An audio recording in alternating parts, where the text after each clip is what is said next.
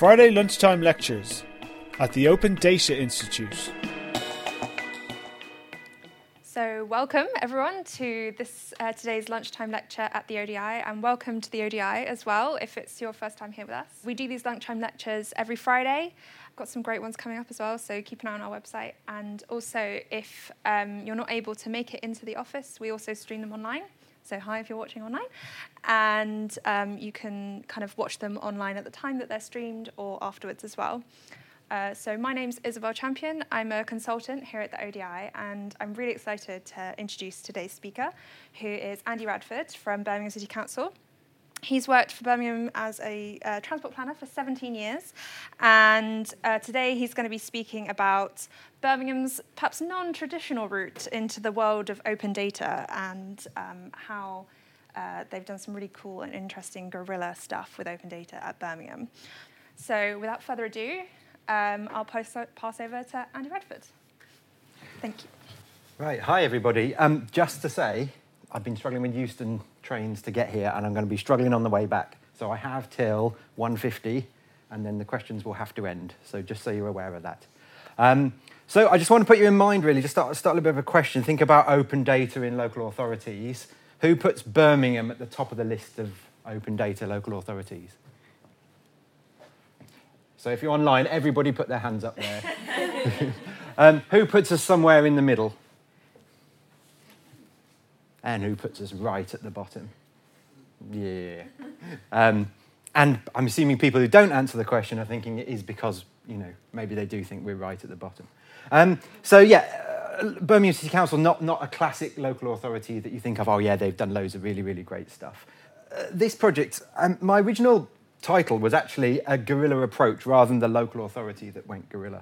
I work for the Transportation Department. I don't work on anything that's to do with organising open data and saying we need to have policies on this kind of thing.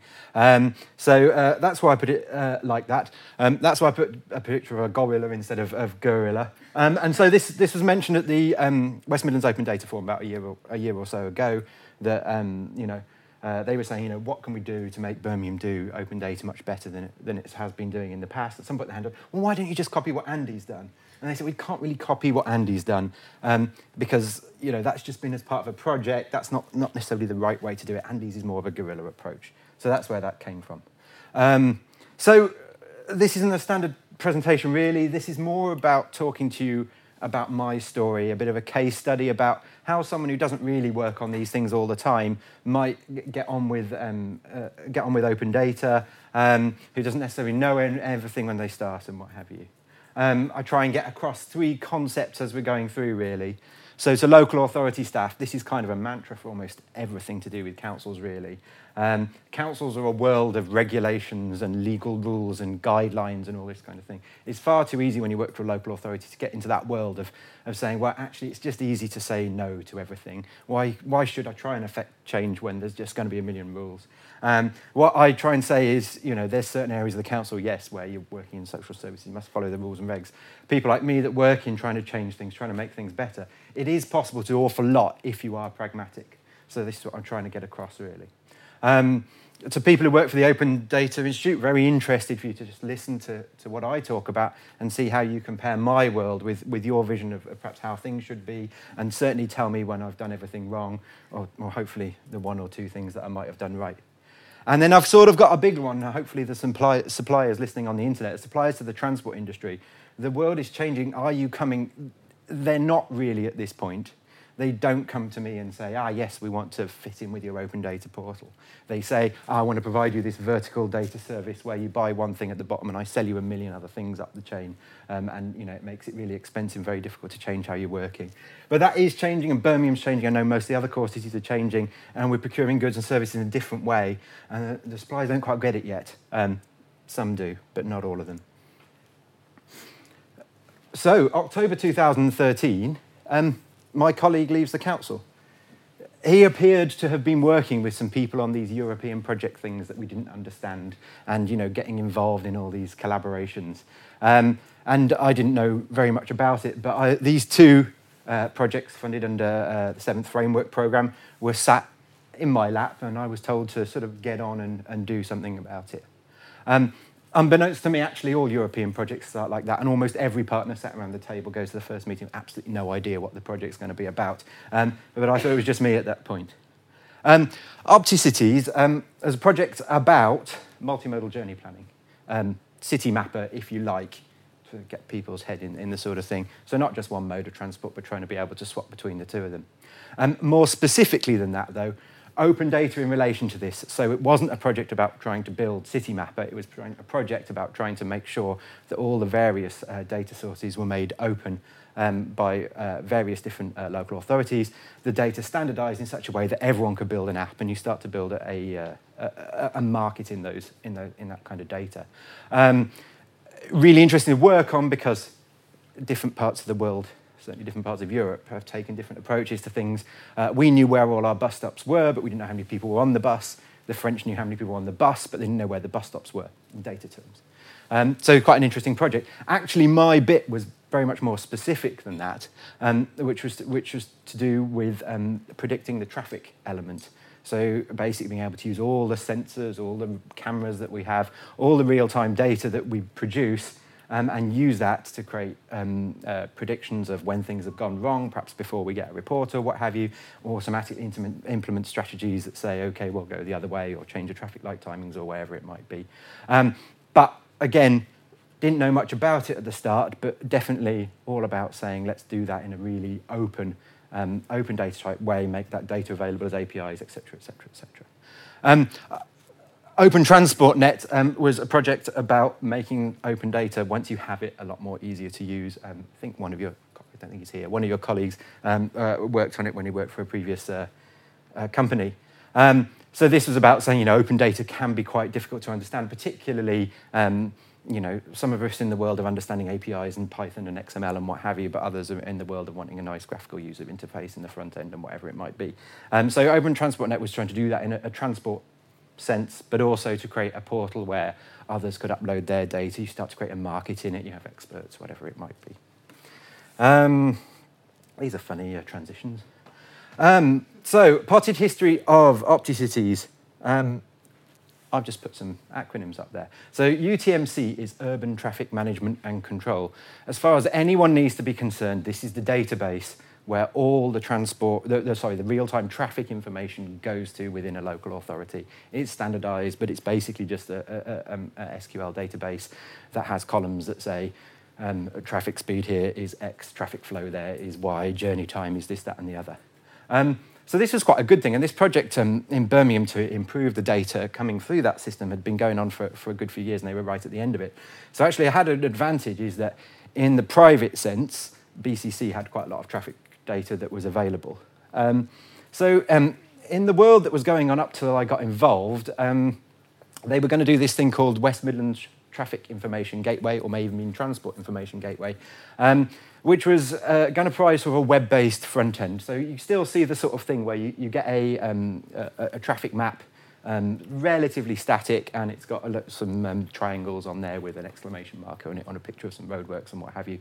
And that was going to be their sort of portal for getting hold of data about transport in the West Midlands. Exactly the sort of thing that sounds good as a project, but literally no one goes to your website to find that kind of information before they plan their journey. So I just had this challenge that I needed to make the data open. I'd certainly never heard of metadata catalogs, I'd never heard of portals, I'd never heard of all these things, but I knew how to make the data available as an API rather than as one of these cheap and cheerful websites. So my first what should I say, idea was to go to the people doing this West Midlands Transport Information Gateway. They were already taking the information from the top, from the UTMC, and putting it into their sort of initial website. So why don't we speak to them and say, well, okay, you make this data available openly, you can build the APIs and what have you. It's fair to say they did not have a clue what I was talking about. And this is common, I'm not going to mention who it was, but common among suppliers is they had this world where this was the product that they were doing and this is what they were going to sell you. The idea that you would perhaps have asked for something a little bit different or to do it in a different way and they could then price that up was quite alien to them. So really, a few months of of sort of phone calls, emails, and meetings not turned up to, and this kind of thing. And I was like, well, this isn't the approach. And no fault of any of the guys. Clearly, I'm trying to do something to change things here, and that wasn't really the market they were in. So in about 2014, I went to the UTMC has like a user group, so we had quite a big conference in Birmingham, and I, as I am now, tried to make it sound like I know loads about this stuff, and I was doing some great stuff with Transport UTMC. I was going to change the world, etc., etc., etc. And we got away with it. But a random chap at the end of the meeting, so it comes along to, you were saying about different formats, and maybe you're going to do some stuff in XML and in JSON, blah blah blah. So I already have access into your UTMC database because I supply the car parking information. So that's the real-time information that says it's 300 spaces left or whatever it might be. He said we can easily do conversions between XML, JSON, what have you. And we can do you a little portal for what I would like to say really good value for money. So I will mention this company, AdapterLogic. Their idea is to build adapters between different types of databases, software, feeds, or whatever it might be. Within a few weeks, I was the first person in the country to have released UTMC data as open data. Amazing, that doesn't open. And that's the portal that exists today. Very cheap and cheerful, nothing like what I sort of think that people are supposed to do, but it made the data that we had in Birmingham available very quickly and open for use. And probably this point was actually what started me on the journey to working out what we want to do with open data, how I want to change things, how I want to innovate, etc., etc. So as you can see, it's really basic. The front end is clearly circa 1996. It looks like that, but it works. Don't say that till you press the button. So when you click in one of these, and we're just doing some API stuff at the moment, with a number of these, you should be able to see that this is real-time data from one of the sensors at the top of the screen, I guess, 133 vehicles at 1310, which is sort of 10 minutes ago. We aggregate to every 5, and it takes a couple of minutes to do the processing. It's nice because it's really, really simple. It's nice because it is actually live data that's there. I can't remember what I'm going to say later in my presentation. What I then went on to do is say live data is great, but actually what people want is a big historic bank of data. This collects a lot of data very, very quickly. As you can imagine, we've got 1,000 sensors across the city just for the traffic, got the parking. You can see we've got sign information, instant information, etc. The next thing that I commissioned was a back-end database that starts to store this data in a time series database, which makes it really, really quick and easy to access. Don't understand the detail of all that, but apparently that was quite an interesting thing for me to have commissioned as well. That's kind of what it looks like. So what didn't I know? Okay, well, data.birmingham.gov.uk already existed. So this is the CCAN portal, this is where your metadata goes in and whatever it might be. And I hadn't got a clue of that, so I was kind of going along a parallel path to what the rest of the local authority were doing. In fact, it didn't matter as much as I thought it did because their database couldn't really cope with real-time data. At that point, 2014, we're still in the world of putting the chief exec's salary on as open data, and this was kind of a really important thing to do, and less about some of the real-time data sets. That said, transport data is probably one of the most interesting data sets that the local authority hold that's sort of got direct relationship to things that people in the community want to find out about often. So you do find that transport can be one of the ones that pushes things along. Data quality. So yeah, I really carefully glossed over what was in that database when I showed you that there. And one of the key missing things was location information. So if you're a traffic manager trying to collect data because it's running traffic signals, you don't actually need to know where these things are. You need a stick and hoop diagram that shows you links and what have you. And then you go, yes, well, I know where that traffic signal is and I know where all the things will be in relation to it because I'm a traffic engineer and I've worked in it for 40 years. So we did quite a nice little thing, really. Brian Prangle from OpenStreetMap. So OpenStreetMap in Birmingham, I think, is really well set up. I don't know why I keep doing that. Works really effectively. Let's see if it's here. And so when I rang them up and said, well, we've got some location stuff that we need to do with you, they were really keen to get involved. So why did I need to do that? Well, the trouble with traffic is it flows. It's not just the point location. So you don't just need to know where the detector is, but you need to know which way it's pointing and what have you. Effectively, you need a base network to match it against. Where OpenStreetMap is almost better than OS and what have you is these ways and these links are all set up, and we were able to attach our detectors to OpenStreetMap, and if someone moves the link and what have you, then the data moves with them, whereas if you attach it to OS and OS then change their TOID numbers or whatever they call their roads, then you lose the location of where your equipment is. So in some ways it was better. And OpenStreetMap were great. So, for enough money to buy him a drone, he worked out all this schema for us. He typed in lots of information about where things are. So actually, we've got far more metadata about a number of our sensors than we would ever have before. So that's just like a really nice little thing to have done this in like an open way with the community on something that's like transport and really, really techy. Documentation, none. Literally, but partly because I didn't necessarily know any of these things, and we work slowly but surely to start to write some documentation. But it's worth saying that we started to split these things up, and I'll show you at the end. This is like a low-level API. So, if you think of an API as being like your Siri or your Alexa, and you can ask it questions. The questions you can ask this API is, what is that number there at this time? You can't ask anything that's clever. What that meant is, everyone has this idea that, you'll do open data, you'll give the data to the private sector, they'll build all these amazing things, local authority won't have to pay anything, and it's all sorted. In reality, the level of what we had there, developers don't want to understand exactly what your data is and what they do. They just want the information that's available to build the app. So there was a lack of these sort of higher level APIs, and we talk about it. And the other thing we start to get into and start to think about, how can we innovate against this data is, does the council really clearly know what its challenges around transport are?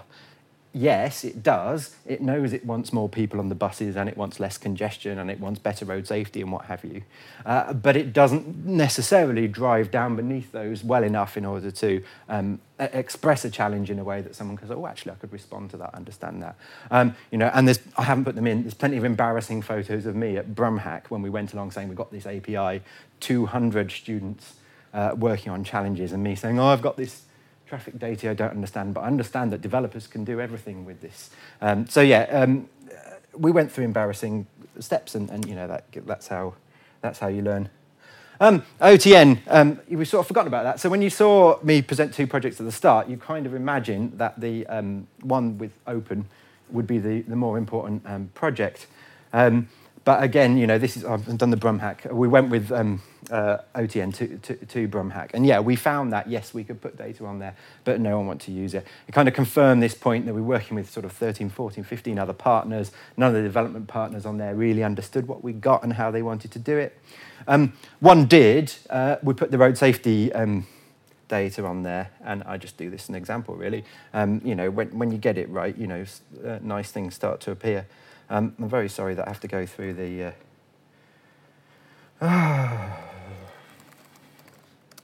Sorry, they were links, but sometimes they don't click, do they?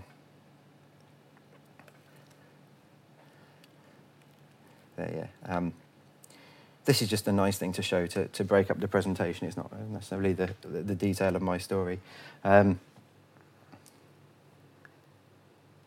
We started to get some of these examples, and one of the things we wanted to move on is this is with road safety and traffic accidents, but we were trying to get them to start to move on to do stuff about real-time data as well. So this is every accident in Birmingham over a sort of a 15-year period, and this is the kind of analysis that all local authorities do.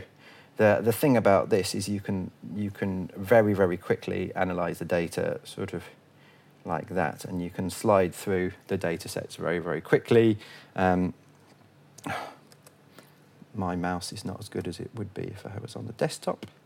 You can zoom in. You can look at different locations around the city. You can see the hot spots at Borsley Circus, on the Ring Road and Five Ways, and all the things that we kind of know little bits and pieces about. You can select a small amount of the day, and you can see that in the middle of the night, all the accidents are on Broad Street, where all the people walk out in front of taxis, and as you run through the day, they turn up more at the sort of key congestion points and the AMP and what have you. So there were, it's only really to say, there were some good things about this project. We had a bit of a flavour of what we could start to do, but you know, that project was more about the other end of it than perhaps about releasing more data. I'm trying to make a nice train of thought, really. So where did I go on from there? Bomb day. We started this Birmingham in Real-Time project. I wasn't part of it. It was Transport for West Midlands, for the West Midlands Combined Authority. It was Birmingham City University. It was Innovation Birmingham. It was Amy, who were one of our suppliers. But I went along to the meeting saying, well, I've got open data, and I took my traffic data that we'd started to release, the portal that I showed you at the start, and said, well, I've got this. Not many other people at that meeting took very much data.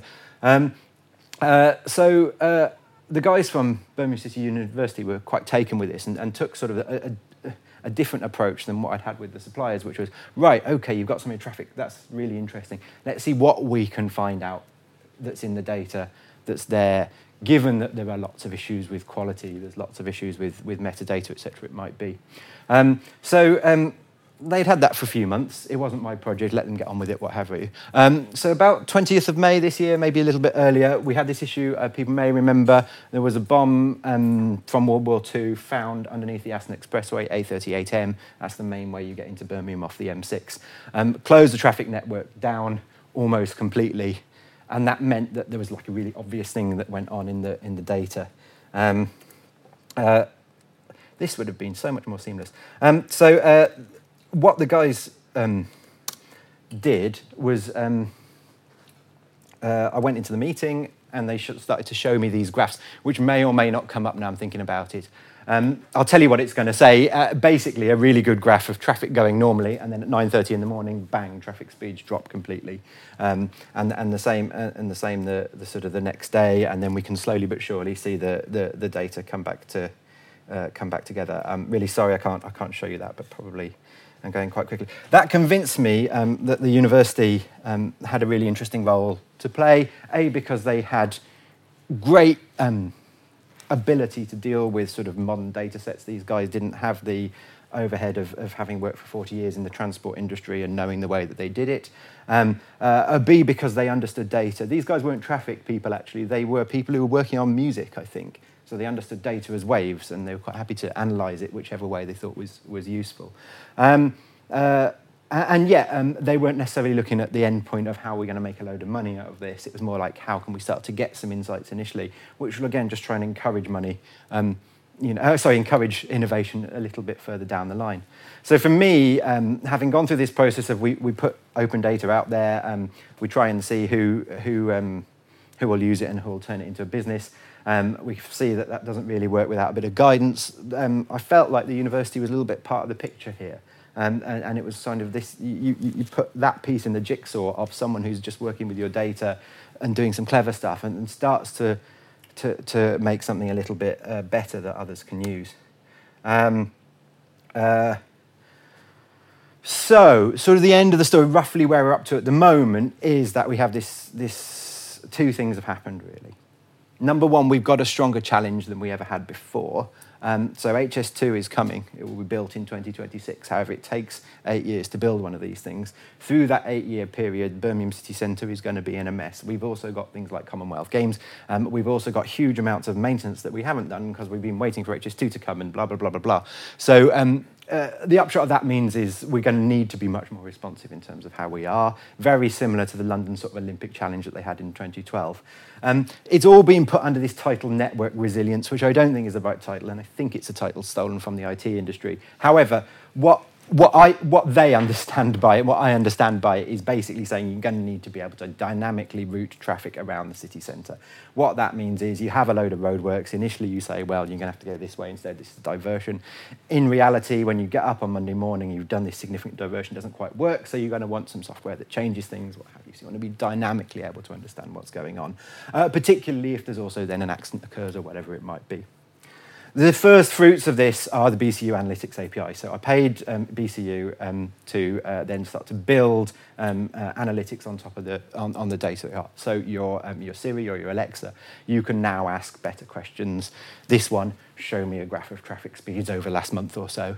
And you can see how it sort of looks, and you can see this kind of... so because the way this graph is, probably better just quickly say, is it's just trying to show you green is how many of our traffic sensors are operating normally, red is are they doing better than usual, i.e. speeds are faster, and blue is are they doing worse than usual.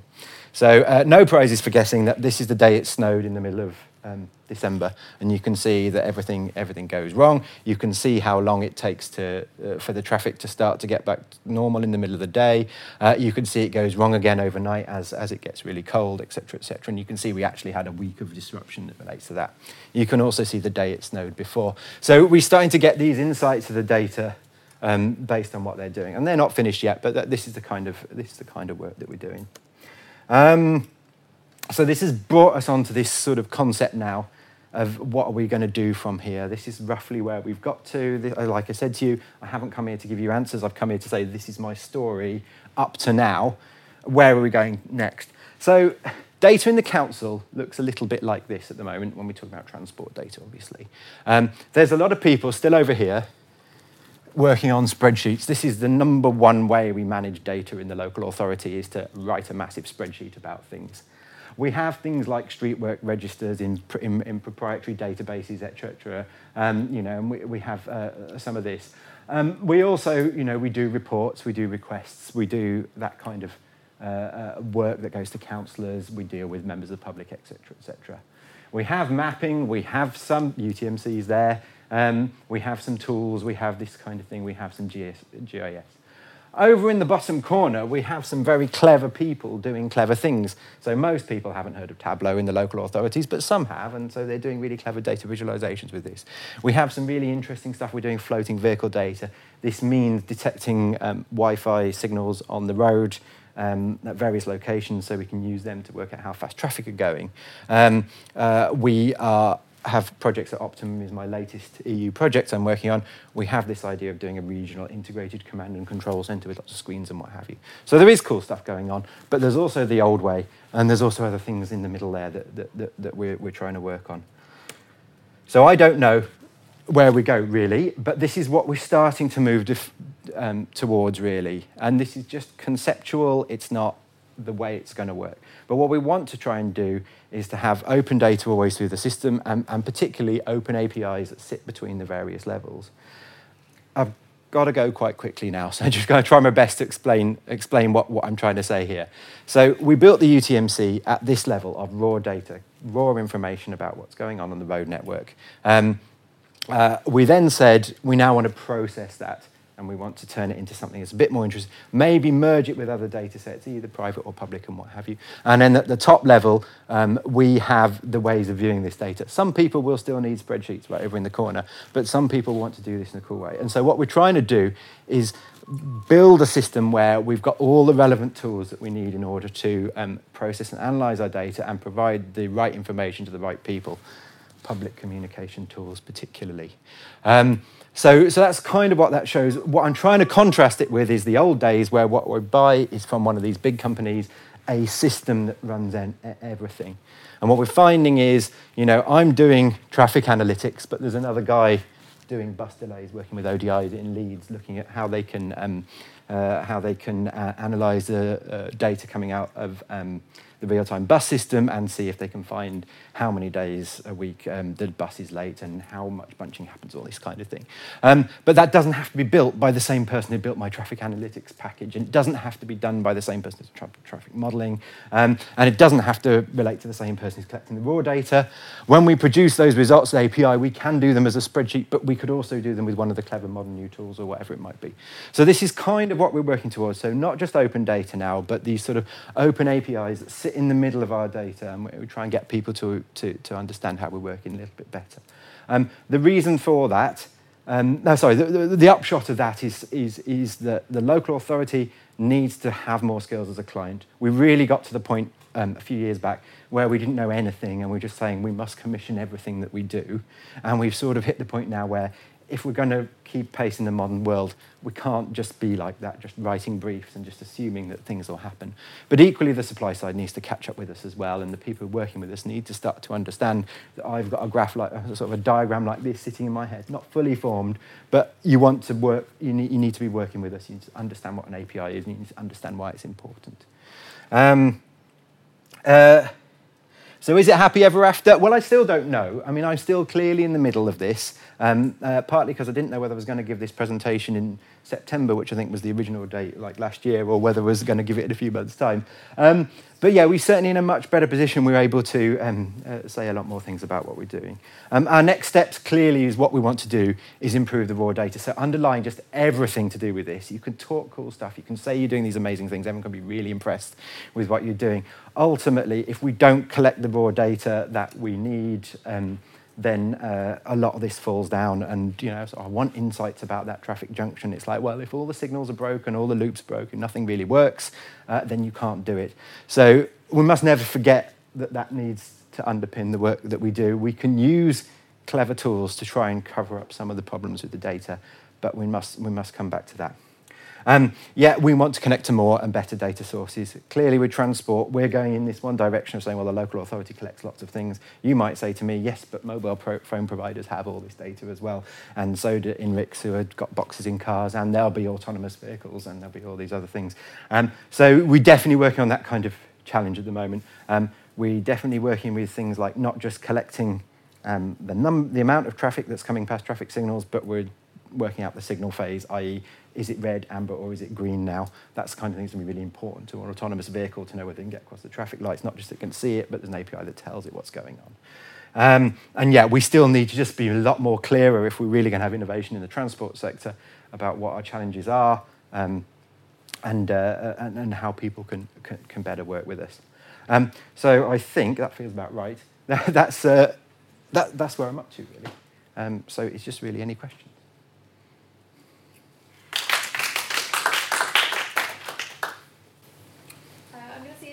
Any questions they want to use the microphone? Oh, great.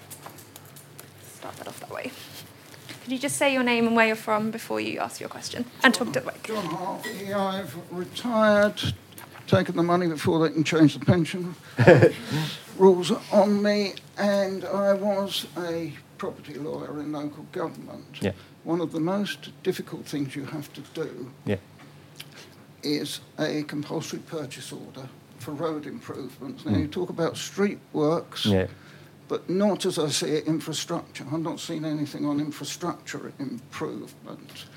One of the reasons that these things are so difficult, and it often goes wrong, is there are two problems. One, road improvements take land. Two, land near the road is fragmented and has to be dealt with precisely.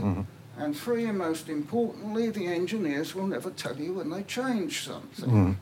Really, you're talking about connect to more and better data sources. The Land Registry published a plan in December for its business plan, which includes using open data more.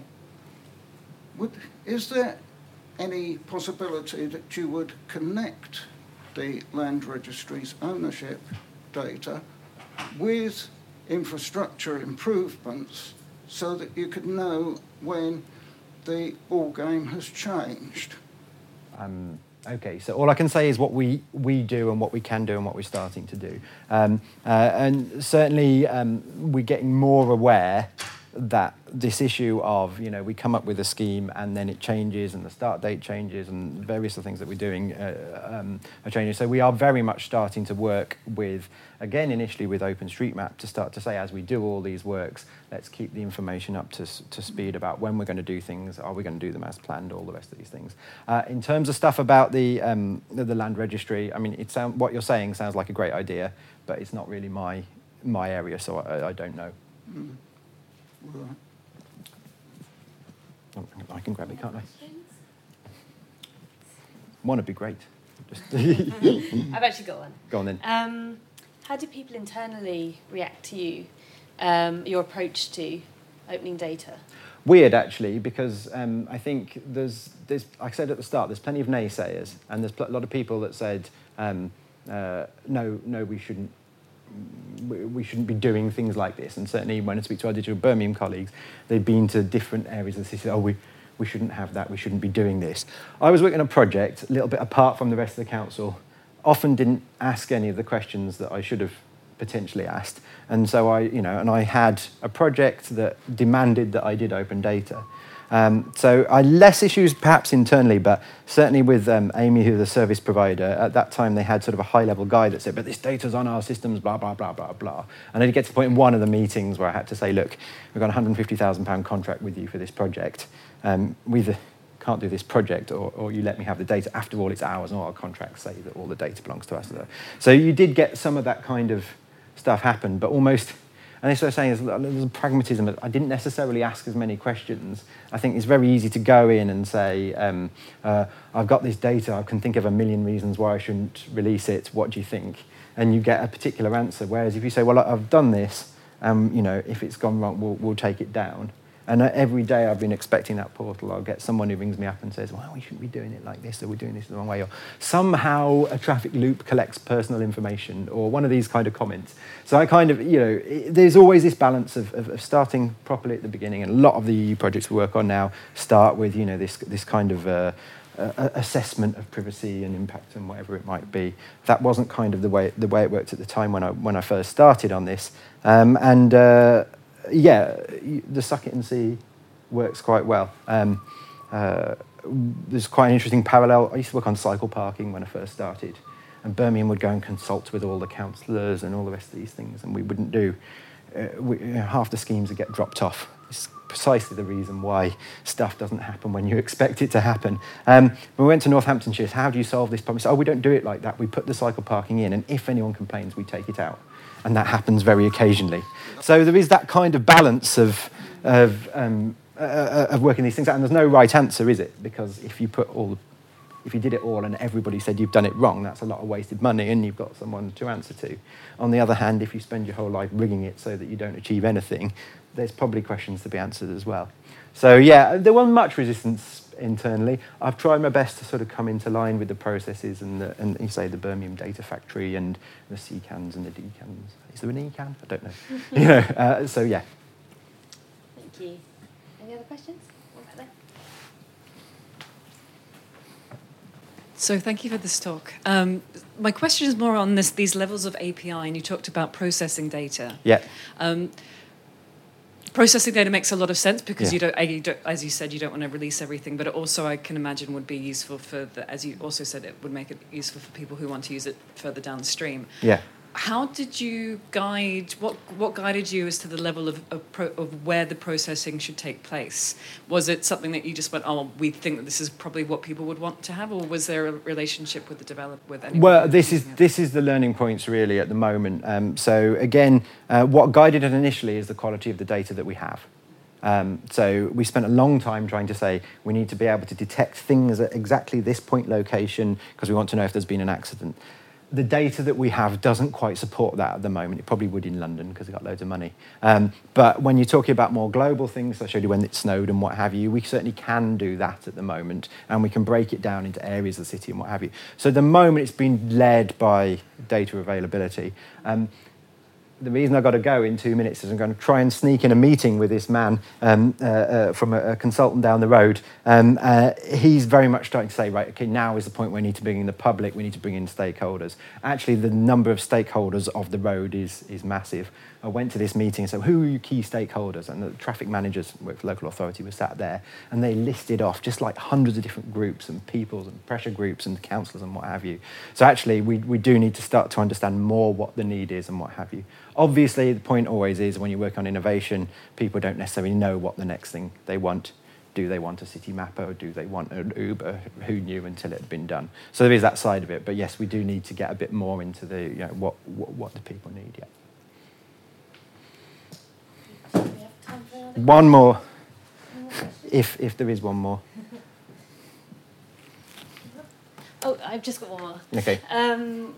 A lot of this data, the release of it, was it based on actual demand or based on the council thinking that it was data that would be useful. No, it was based on the fact that I had to. I went on a project and they said it's open data, so I released it. Definitely not based around demand.